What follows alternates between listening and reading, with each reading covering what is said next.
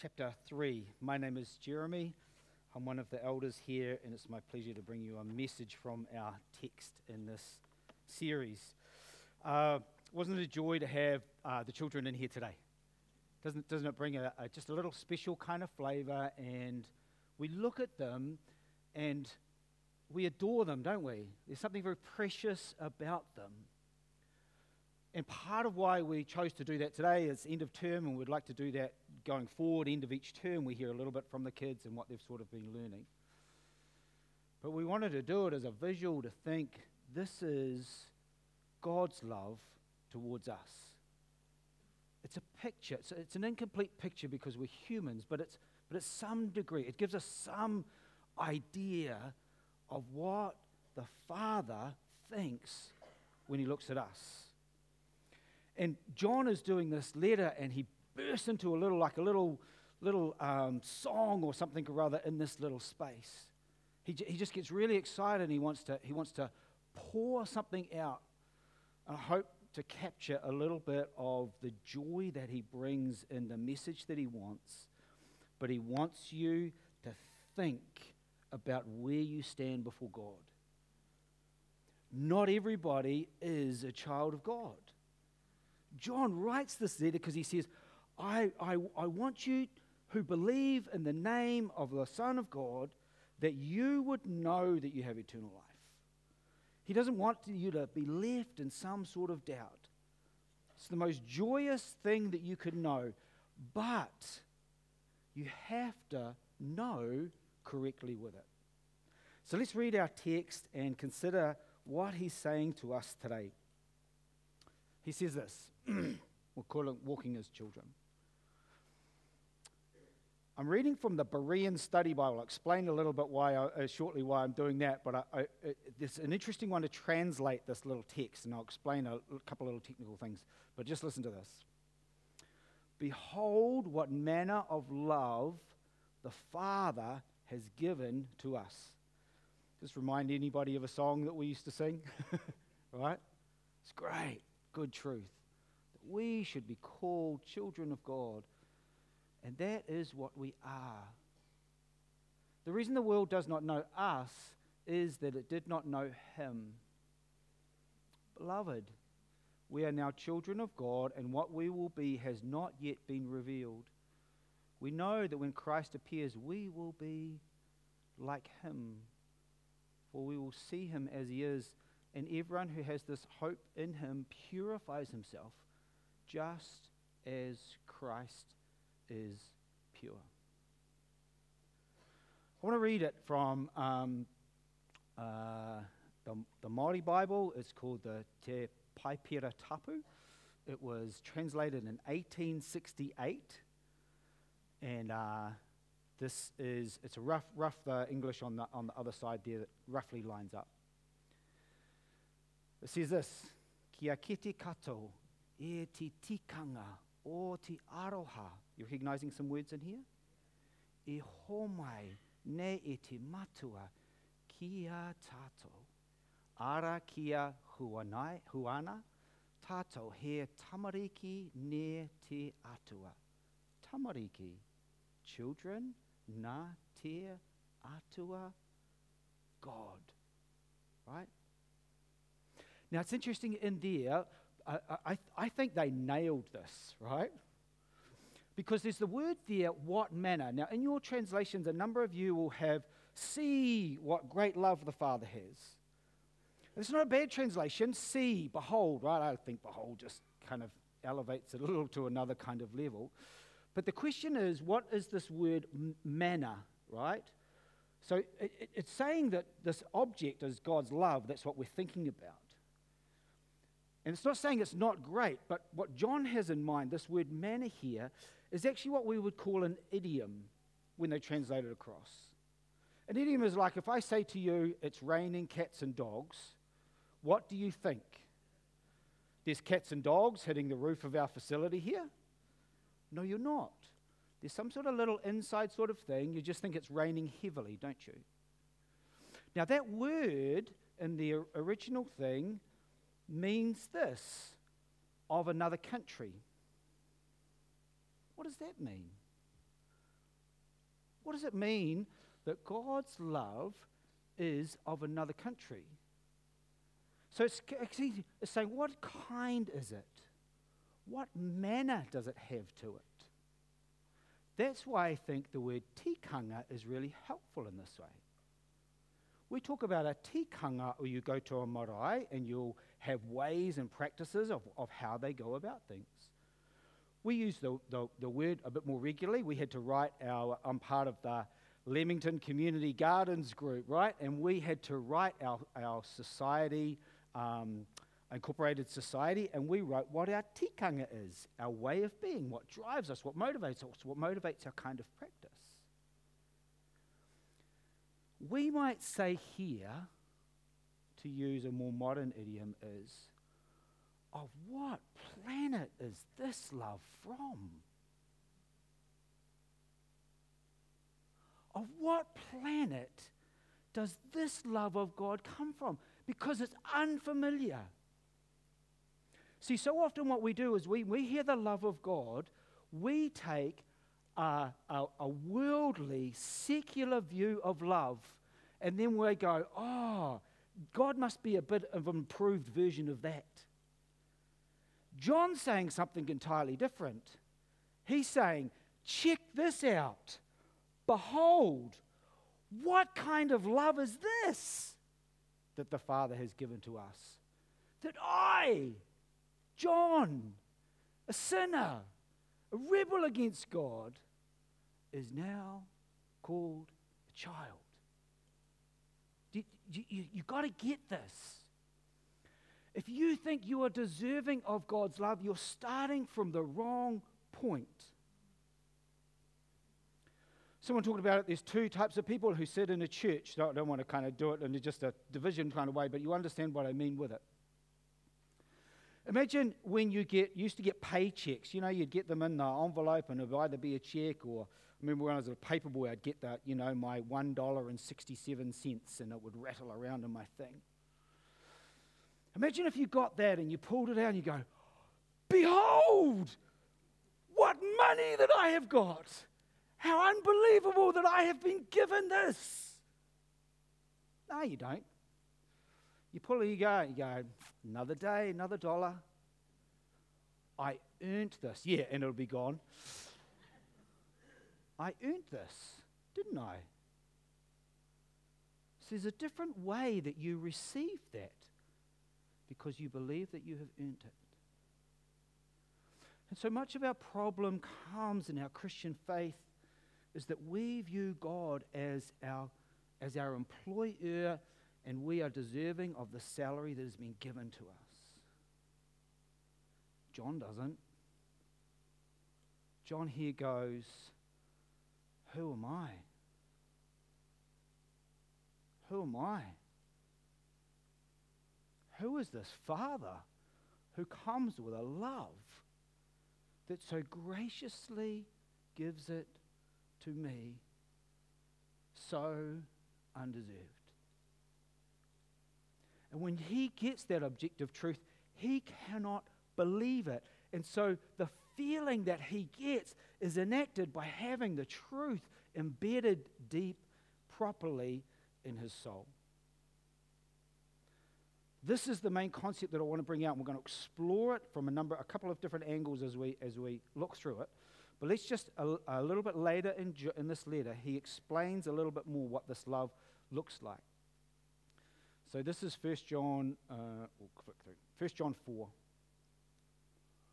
This is how God showed his love among us. He sent his one and only Son into the world that we might live through him. Here he defines this, this, this love, this other planetary love, this out of this world love. He says, Is this love not that we loved God? But in spite of our not loving God, He loved us and sent His Son as an atoning sacrifice for our sins. This is what John says is an otherworldly love, and we have to start from that point, and then we will understand what love is. And we'll be able to see the counterfeit of what that love inappropriately looks like in our world. So let's come back here and have a look. He says, You are children of God. That's what you are. And then he says something interesting. He goes, You know, the reason the world doesn't know us. Have you ever felt out of place in this world as a Christian? Have you ever felt like you're a foreigner or an alien or there's stuff that you can't understand, that your operating system in the world, just the way that you view life, the way that you view money, the way that you view relationships has all been changed because of Jesus Christ. And it feels like people don't get it. On, it's not that they don't like you or anything like that. It's just that when you try and explain something of what motivates you underneath it all, they don't get it. And he says this they don't know you because they don't know him. And they don't know him and his love, and this love that has a different operating system in it. He's defined this a little bit earlier to us in 1 John 2. He says, Well, how does this world operate in kind of what, what drives it? What motivates it? Where does it get this idea of what kind of love sits there in the world? He says this back in, John, uh, in chapter 2. He says this Do not love the world or anything in the world. If anyone loves the world, love for the Father is not in them. For everything in the world, so he's saying this is what motivates and drives so much of what sits in the world. And this was us. So when I read this, I am not going in a condemnatory way. This is me, right? When I read this. Says this the last of the flesh, the last of the eyes, and the pride of life comes not from the Father, but from the world. The world and its desires pass away, but whoever does the will of God lives forever. Now, this is the air we breathe, it's the water we swim in, it's all around us. It's everywhere in the messages that we are getting. It comes from within me as well. It, it, it, it, doesn't need a lot of encouragement from the world, it's, it's within me, and it just says this I want, I want, I want, I want, I want, I deserve. I take, I consume, I want, I want, I want. And we don't even realize that that is an operating system often that sits within our soul. And so what happens is I come to the, a concept like the love of God, and I have this operating system that sits in me, and I go, wow, isn't that great? The love of God. God loves me.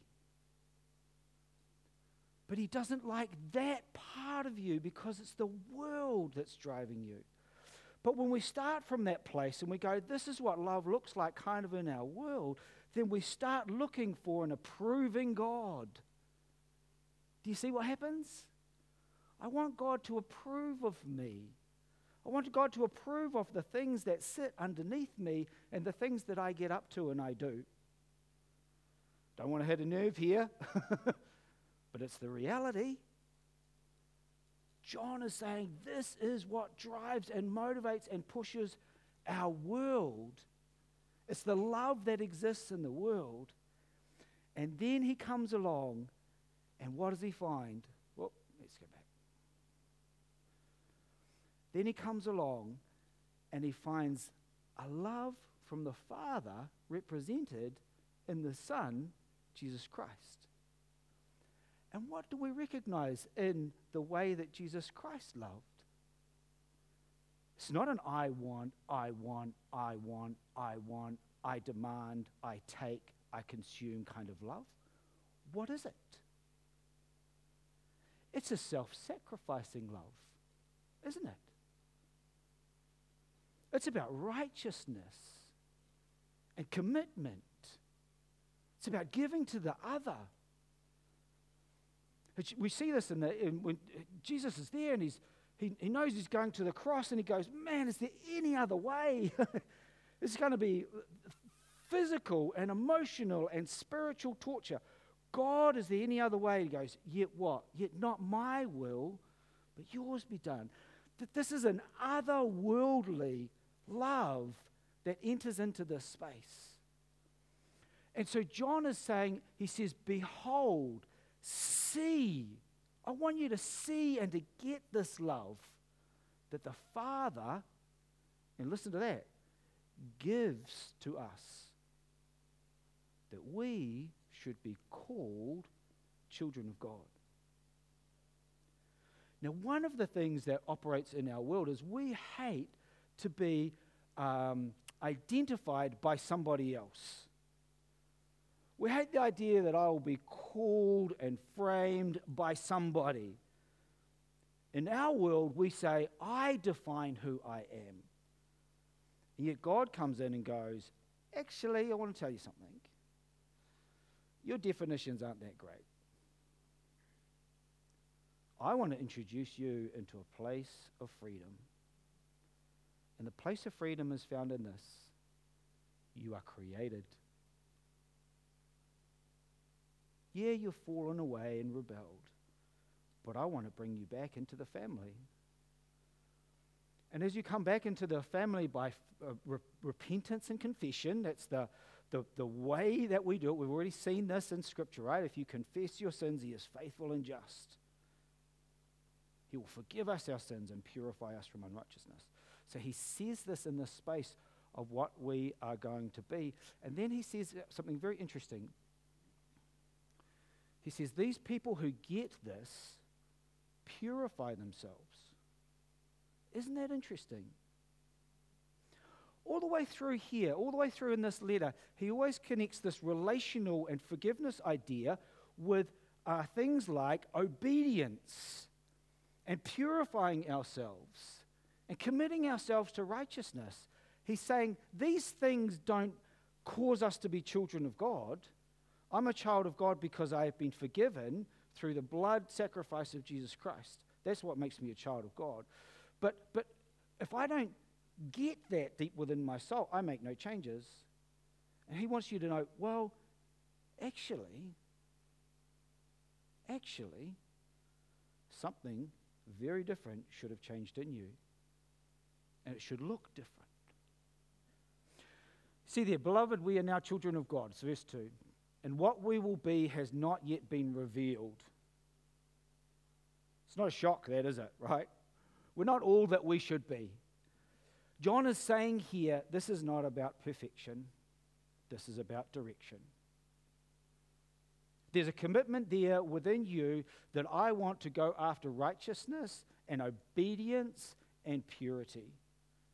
Words that are not popular in our world, but they're the driving thing that should be there in the life of a Christian. This is what John is saying. And he says, one day, one day, you will be all that you are meant to be. And it will be when Christ appears and with an unveiled face, with a purity in my soul, I will be able to receive the joy of seeing Jesus face to face. What a hope. What a hope that is. And so he says there, everyone who has that hope, they're motivated by that hope because that hope is connected with the purity that will happen in your life, that you will be righteous before Jesus Christ. And so, if that is the hope that is in you, then what am I going to want to do in my life? I want to live a life of purity. I don't want to be driven anymore by a selfish, consuming, pride filled, lustful life. It doesn't mean that I, I, I'm going to be able to get it here, but I'm going to want to have that as my motivation in it. And so he says, that hope, put it in front of you, set it before you. And when you have that hope, when you understand you're a child of God and you have this hope promised for you in the future, it makes a difference in your everyday life. Everyday life. What motivates you? what motivates you to get up in the morning, what motivates you with your money, what motivates you with your relationships, what motivates with what you do with your time. It changes you. Again, I say, it's direction, not perfection. But he's saying this is what happens when someone is taken hold by this other worldly love of God demonstrated in the self sacrificial life and death of our Lord Jesus Christ. If you've never known that love, then there's one thing you need to do today. It's, well, there's two things, they're connected up. You, re- you confess and you repent. You say, I confess, Lord, that this worldly love and op- way of operating is what has controlled my life, and I don't want it. I want to know this otherworldly love, and you, and so you confess and you repent of that. You see, it's changed your mind about it. You say, because of what Jesus Christ has done, will you forgive me? Will you take me into that place in your family where I am your child? And that's the promise of the scriptures that's what happens to you. And then we walk into that space where we learn what righteousness and commitment and purity is. For some of you here today, you know this. You know this message. And maybe there's a drift that there, you, you, you forget who you are. You know, I forget that I'm a child of God. I forget this hope that sits in me and I can see that drift that's kind of gone in it. Maybe today you just need to go, thank you so much for that hope. Oh, this way of love, Lord, will you reignite it in me? That I will be motivated by honoring you with my life and purifying myself and my soul. This message is so beautiful. It's so joyful. It's so encouraging and full of hope in a world that has none. Let us pray.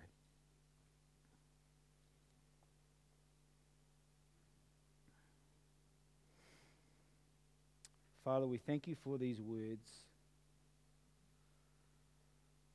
Lord, as John looked at this love and he realized that this is just a love that he had no knowledge of, no concept of in a world that, that talks and speaks so differently, that makes so many empty and false promises, tells so many lies, in comes the truth.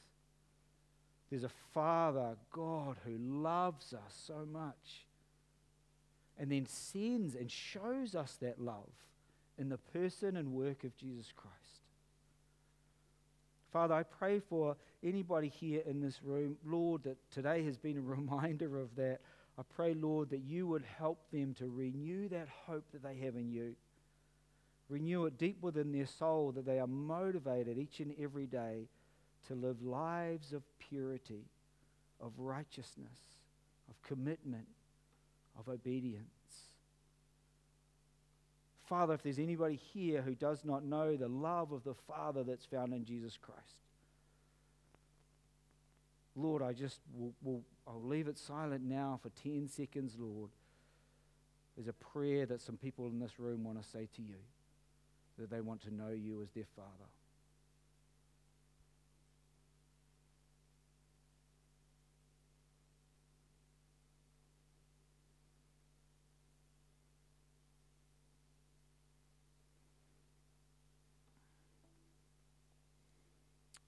Father, thank you for this truth. May it infuse our soul and control our lives. Amen.